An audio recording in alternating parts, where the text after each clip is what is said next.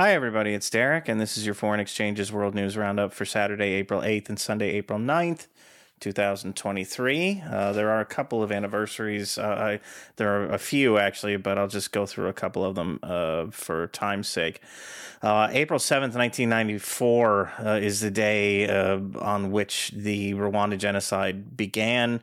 it was one day after a, a, plane carrying the presidents of Rwanda and Burundi was shot down, possibly by uh, the Tutsi Rwandan Patriotic Front militia, possibly by Hutu extremists.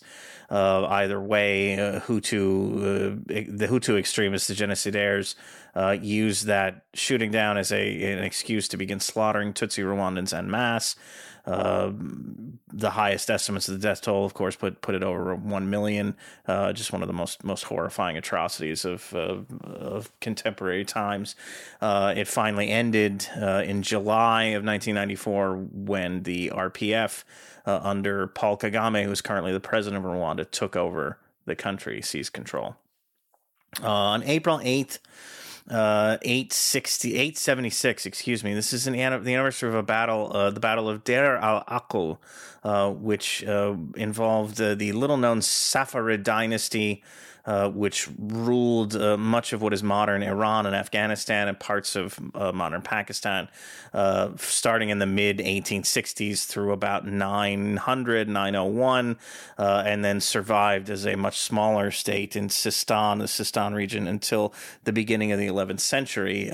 they were at their high watermark, obviously, in 876, and they marched on Baghdad. The Abbasid Caliphate, which was uh, really had seen better days, nevertheless was able to put together an army uh, and defeat the Saffarids and probably save the caliphate uh, in the process. The Saffarids were never quite the same, but the Abbasids uh, managed to continue, although in uh, again extremely diminished capacity compared with sort of the the high caliphate, um, but nevertheless somewhat important for the course of Middle Eastern history, I would say.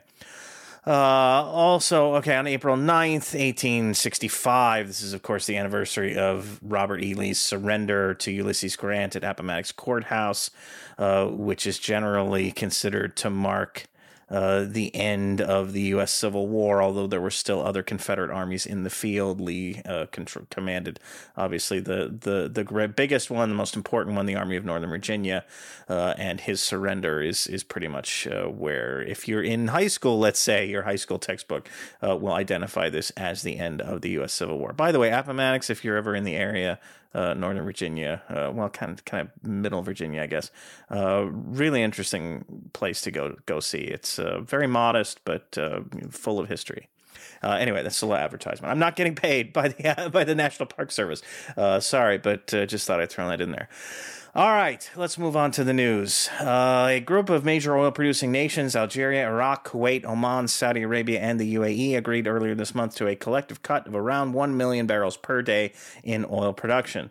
Their announcement dovetailed with an announcement by fellow OPEC Plus member Russia that it's leaving a previously announced 500,000 barrel per day cut in place through at least the rest of this year geopolitical implications aside, uh, and you can be sure that the U.S. government is not pleased with this decision, uh, there does seem to be some economic rationale at work here. Global pro- global oil prices had drifted below eighty dollars per barrel, which seems to be where the Saudis, uh, kind of the floor for the Saudis these days. There are growing fears of a recession, or at least some kind of economic slowdown in the second half of this year that could push demand lo- oil demand lower. Uh, the Saudis want to maintain high prices uh, to finance finance all of their extravagant infrastructure projects. And not coincidentally, uh, they've taken responsibility for much of this cutback. They're shouldering about half of the load. Uh, they're cutting about 500,000 barrels per day, and the, the rest of the cuts are distributed among the other uh, five nations involved. Uh, in the Middle East, uh, in Syria, at least six civilians on a truffle hunting expedition were killed by an Islamic State landmine in eastern Syria's Deir ez-Zor province on Sunday, according to state media. Uh, the Syrian Observatory for Human Rights put the death toll at nine. Uh, a similar incident also killed at least six truffle hunters on Saturday in Homs province. Uh, Reuters reported earlier this month that the Saudis are planning to invite Syrian President Bashar al Assad to attend a summit of Arab League leaders in Riyadh in May. I haven't seen anything further on this story, but it aligns with Assad's broader rapprochement with other Arab governments and would stand as something of a climax to that process. Uh, this potential invite can also be viewed within the larger context of the thaw in the Saudi Iranian relationship, which is going to be something of a mini theme in today's roundup. Uh, speaking of which, in Yemen, uh, delegates from Saudi Arabia and Oman turned up in Sana'a on Sunday for negotiations with the Houthi rebels uh, on bringing the war in Yemen to an end. Reuters had a scoop about this visit on Friday, reporting that the talks would focus on achieving, quote, a permanent ceasefire deal, end quote, that the parties are hoping to announce around the Eid al Fitr holiday, which is April 20th, give or take, uh, along with the lifting of restrictions on air traffic and shipping, as well as the provision of Yemeni central bank funds uh, to pay public workers in rebel controlled areas. Talks would proceed from there to more complex subjects like post war reconstruction and the formation of a transitional government. There's been no formal announcement of this as far as I can tell, but it appears that the Saudis and Houthis have already agreed, as the Wall Street Journal is reporting, to maintain their de facto ceasefire through at least the end of this year as a prelude to negotiating a permanent cessation, uh, cessation of hostilities. The Saudis released 13 Houthi prisoners in advance of Sunday's meeting and ahead of a much larger prisoner swap that's set to take place next week. This flurry of moves toward peace probably would not be taking place if it weren't for that Saudi Iranian thaw, a development that it's probably worth reiterating was enabled by Chinese, not U.S., mediation. In Iraq, it would appear that the Turkish military carried out a drone strike on Friday uh, near the Suleimania International Airport in northern Iraq, possibly targeting Syrian Democratic Forces commander Mazloum Abdi. Uh, while Turkish officials haven't acknowledged the incident, it has drawn condemnations from both the SDF and the Iraqi government. Uh, I'm not entirely clear what Abdi was doing in Suleimania, but he was apparently accompanied by personnel from the U.S. led anti Islamic State Task Force, possibly including U.S. personnel. Uh, there's some reason to think then that this was a warning shot meant to discourage U.S. collaboration with Abdi, though it is also entirely possible that the Turks were looking to kill Abdi, even if it meant killing U.S. soldiers along with him, which would, of course, be a major provocation. Uh, but who knows? Uh, in Israel Palestine, it would appear that Sunday passed relatively peacefully on uh, the Al Aqsa compound in East Jerusalem, in marked contrast with the violence that surrounded the site for much of the week. Uh, that violence began with a couple of uh, Israeli police raids on Al Aqsa Mosque on Wednesday to dislodge what Israeli officials described as, quote, hundreds of rioters and mosque desecrators end quote. Uh, the Israeli government is famous for its deep concern, uh, of course, regarding the sanctity of Al Aqsa. those desecrators, alleged desecrators, had allegedly barricaded themselves inside the mosque with stockpiles of rocks and fireworks. Uh, those raids sparked a barrage of rocket fire out of Gaza, to which the Israelis responded, as they always do, with airstrikes. Thursday and Friday saw more rocket fire from Gaza and from southern Lebanon into Israel, which brought additional Israeli airstrikes in response. Friday also saw two attacks by Palestinian militants, one near the West Bank settlement of Efrat that killed two people, and another in Tel Aviv that killed at least one person and left seven others wounded. Israeli forces killed one Palestinian man in the West Bank on Saturday in circumstances that are not entirely clear. Uh, and overnight, a new round of rocket fire, this time from Syria, drew an Israeli artillery barrage in response. Tensions around Al Aqsa are always high during Ramadan, especially when that observance intersects with the Passover holiday, as it has this year. But tensions are somewhat higher than usual, most likely because of the growing political power of the radical Israeli settler movement and its push to change the tenuous legal status quo governing the site. Ramadan's overnight prayer vigils have taken on the feel of garrisoning the mosque against any attempt to damage it, or, as some settler groups have been demanding, to conduct Passover animal sacrifices on its grounds in Saudi Arabia, picking up on that mini theme I mentioned above, the Saudis also sent representatives to Iran over the weekend to talk about further normalizing diplomatic ties, with a particular focus on reopening the Saudi embassy in Tehran and its former consulate in the city of Mashhad. This latest development comes a couple of days after Saudi Foreign Minister Prince Faisal bin Farhan al Saud and Iranian Foreign Minister Hossein Amir Abdullahian met in Beijing to affirm their new Chinese brokered harmonization. There's still no way to know if this thaw is going to progress to a full restoration of diplomatic and commercial relations, but it already appears to be paying dividends in Yemen, and otherwise the process seems to be off to a solid start. It's also caused a good deal of consternation in Washington. The Biden administration reportedly dispatched CIA Director William Burns to Riyadh in recent days to complain, kind of plaintively, that the Saudis are making nice with the Iranian and Syrian governments without clearing anything with the U.S. first. Uh, apparently, the U.S. government feels blindsided by these developments, which deviate from Washington's purely rhetorical interest in peace by actually advancing the tangible possibility of peace in a region U.S. policy has kept at or on the brink of war pretty much since the end of the Cold War. On to Asia and Afghanistan. Afghan security forces reportedly killed two Islamic State fighters in an operation in Nimroz province on Sunday. The Afghan forces suffered no casualties. Elsewhere, the Afghan government has barred Afghan women from working for the United Nations in Afghanistan.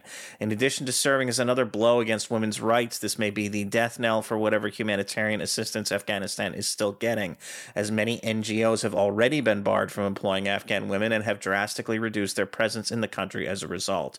Taliban leaders had previously exempted the UN from that ban, but apparently they're not doing that anymore.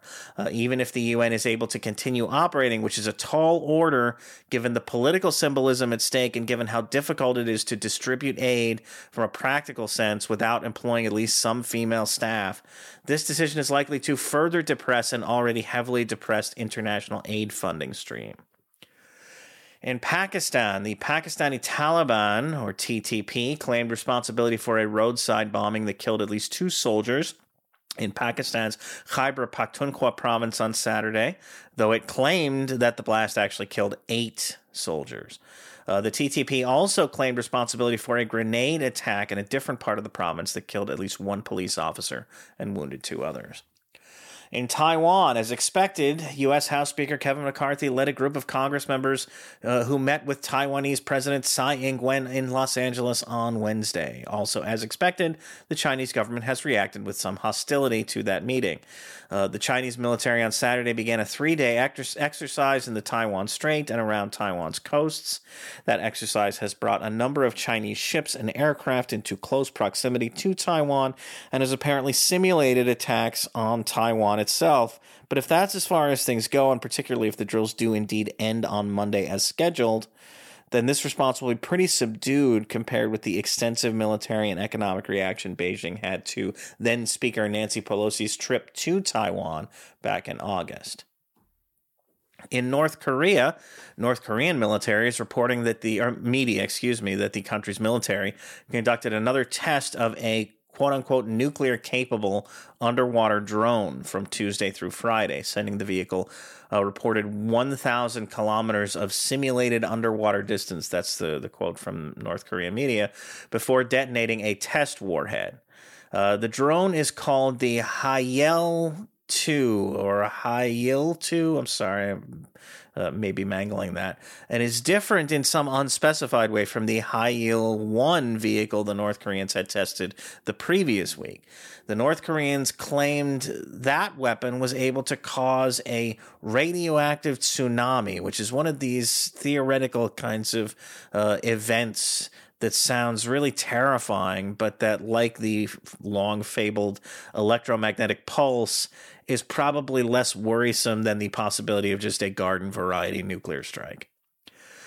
In onto Africa, in Burkina Faso, at least 44 people were killed in attacks on two villages in northern Burkina Faso's Sahel region uh, that began late Thursday and continued overnight into Friday. Authorities didn't offer any indication as to who was responsible when they announced the death toll on Saturday. That region is overrun by Al Qaeda and Islamic State affiliated jihadists. In Nigeria, Nigerian authorities said on Saturday that they've confirmed at least 74 people killed in two attacks in Benue state this week. The larger of the two incidents took place on Wednesday and is believed to have involved an attack on by herdsmen on a village in which 46 people were killed, or at least 46 people were killed. The second incident took place late Friday in a displaced persons camp and left at least 28 people dead. That second incident may also have been a case of herder violence, though at this point it doesn't sound like officials have a good handle on what actually happened. Uh, Benue is one of several Nigerian states plagued by intercommunal violence between farming and herding communities that compete for increasingly scarce resources. Elsewhere, unspecified gunmen reportedly abducted more than 80 people from a village in Nigeria's Zamfara state on Friday. Much of northwestern Nigeria, including Zamfara, has been plagued by bandit gangs that frequently engage in kidnapping for ransom. Many of the abductees in this case appear to have been teenagers from neighboring villages who were doing seasonal farm labor. In Chad, the Chadian government on Friday expelled Germany's ambassador Gordon Kricke uh, from the country. He had apparently criticized the junta's alleged political transition. Uh, who who's to say? Uh, probably they. It's it's all above board. Who knows? Uh, in Ethiopia, thousands of people in the Amhara region protested on Sunday against an order from the Ethiopian government that will bring regional special forces across the country under a federal government command structure. Prime Minister Abiy Ahmed issued that order on Thursday, and so far the hostile reception seems to be confined to Amhara. Regular readers will be aware that Amhara regional forces are currently occupying disputed territory that is still technically considered part of the Tigray region after fighting alongside federal forces and the Eritrean military in the 2020 to 2022 war against the Tigray People's Liberation Front. There's some sentiment in Amhara, there appears to be at least, that Abiy's government gave Amhara, the region, the proverbial shaft in the peace process that ended that conflict. And this, that sentiment is contributing to fears that putting regional forces under his control, his federal control, will leave the Amhara region defenseless. In the Democratic Republic of the Congo, suspected Allied Democratic Forces fighters killed at least 22 residents of the Oicha commune in the eastern DRC's North Kivu province in an attack that began late Friday. Earlier in the week, ADF fighters killed more than 30 civilians across several attacks in neighboring Ituri province. On to Europe and Estonia, where Prime Minister Kaja Kallas announced on Saturday that her Reform Party has cut a new coalition deal with the Estonia 200 and Social Democratic parties that will leave her with a comfortable 60 seat majority in the 101 seat Estonian parliament. Kallas emerged as the big winner of last month's election, with Reform emerging with a net gain of three seats. Uh, it had previously controlled 34, it emerged with 37 and therefore she was in the driver's seat in terms of coalition talks. In Ukraine, there's not much new to report here. The main focus of the fighting continues to be the eastern city of Bakhmut. Russian forces are in control of the city center, but still haven't pushed the city's Ukrainian defenders all the way out of town. Neither have they been able to fully encircle the city. Russian forces also reportedly bombarded Ukraine's Kharkiv, Kherson, and Zaporizhia oblasts over the weekend, killing at least seven people. There were calls for an Easter ceasefire that went unheeded, possibly because it's not Easter yet in either Ukraine or Russia. Check back next weekend. In Montenegro, incumbent Milo Djukanovic's victory in the first round of Montenegro's presidential election last month translated into a fairly overwhelming defeat to former econo- economy minister Jakov Milatovic in the runoff last Sunday. Perhaps unsurprisingly, Djukanovic wasn't able to do much better than the 35% he won in the first round, taking a bit over 41% to Milatovic's nearly 59% in the final tally. Djukanovic has been perhaps the central figure in Montenegrin politics since the early 1990s, but has lost considerable popularity in recent years due in part to a wave of corruption allegations. It is, of course, too soon to say whether he still has a political future. In Finland, meanwhile, the Conservative National Coalition Party won last Sunday's parliamentary election, unseating incumbent Prime Minister Sanna Marin's Social Democratic Party and putting NCP boss Petteri Orpo, sorry if I'm mangling these names, in line for her job. However, it's unclear where Orpo is going to turn for coalition partners, which he'll presumably need since NCP only emerged with 48 seats, 53 shy of a parliamentary majority. He'll at least need support for a minority government, but uh, I'm sure he would rather form a majority coalition. The far right Finns party, which took 46 seats, is one possibility, but there's a risk that no other parties would be willing to participate in a coalition that includes the Finns. SDP is another option, but the two parties could struggle to find common ground. One thing Orpo will not have to worry about is Finland's NATO accession. That's because Finland became a NATO member on April 4th, uh, becoming the alliance's 31st member the, so they've got that going for them, which is nice. Uh, Finland's entry roughly doubles the NATO Russia border, which should make for some fun times ahead. It also adds a military that's largely been built for the purpose of repelling a potential Russian invasion. On to the Americas. In Brazil, official government data shows that the rate of Amazon deforestation rose by 14% last month as compared with March 2022, despite efforts by President Luiz Inácio Lula da Silva to protect the rainforest. Deforestation is still down 11% overall compared with the first three months of 2022, but it's up 39% for the period from last August through this March the Brazilian government's year. I, I, mentioned August because the Brazilian government's year with respect to tracking deforestation data actually runs from August through July. The Brazilian government is still rebuilding, of course, its capacity to track and prevent deforestation after the Bolsonaro administration largely decimated it. In Haiti, the Ti Makak gang reportedly killed three Haitian police officers on Sunday in an attack in the Thomassin region just south of Port au Prince. This makes at least 21 police officers killed by Haitian gangs so far this year, a figure that is helping to fuel calls for an international anti gang intervention. The UN has estimated that gang violence has claimed more than 530 lives in Haiti so far this year.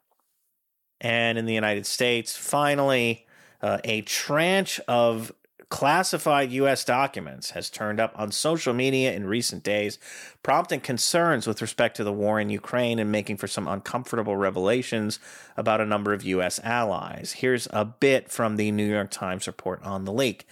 A new batch of classified documents that appear to detail American national security secrets from Ukraine to the Middle East to China surfaced on social media sites on Friday, alarming the Pentagon and adding turmoil to a situation that seemed to have caught the Biden administration off guard. The scale of the leak, analysts say more than 100 documents may have been obtained, along with the sensitivity of the documents themselves, could be hugely damaging, U.S. officials said. A senior intelligence official called the leak, quote, a nightmare for the Five Eyes, end quote, in a reference to the United States, Britain, Australia, New Zealand, and Canada, the so called Five Eyes nations that broadly share intelligence.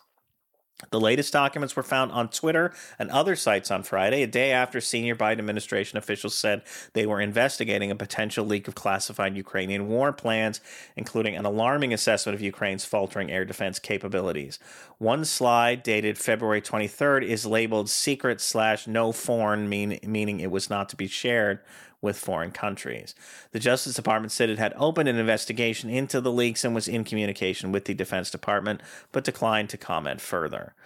This uh, there's no more space really in tonight's update. Literally, there's no more space. If I tried to to write much more, the the uh, Substack would tell me the email was too long or the, the newsletter was too long for email. So uh, we may get into more detail about some of these particular some particular leaks in the coming days. But I will say that what seems to be particularly troubling to the folks in Washington are these leaks suggesting that Ukraine is essentially running out of ammunition, especially for its air defenses, and leaks that include U.S. assessments of Russian military losses. The latter is problematic because it may reveal the places in the Russian military and government where U.S. intelligence has penetrated, which could give the Russians some insight into closing off those potential uh, uh, cracks in their, their system. The leaks also, and I again we'll get in maybe get into this later this week, but the leaks also show evidence that the U.S. has been doing a little bit of spying on some of its closest allies. Oopsie, uh, which needless to say is a bit awkward. Uh, and again, uh, we may have uh, reason to talk about some of that in the coming days. Uh, but for now, I will say uh, this has been already long enough, as it all these always are when I come back from an extended break. Thanks for sticking with foreign exchanges while I've been gone. I am somewhat rested, I guess. Uh, ready to get back to work. Uh, so again, thank you for reading and or listening to the newsletter, and thanks to those of you who are foreign exchanges subscribers, especially if you are a paid foreign exchanges subscriber. Uh, you are making it possible for me to continue doing this work. And with that, until next time, take care, and I'll talk to you soon. Bye bye.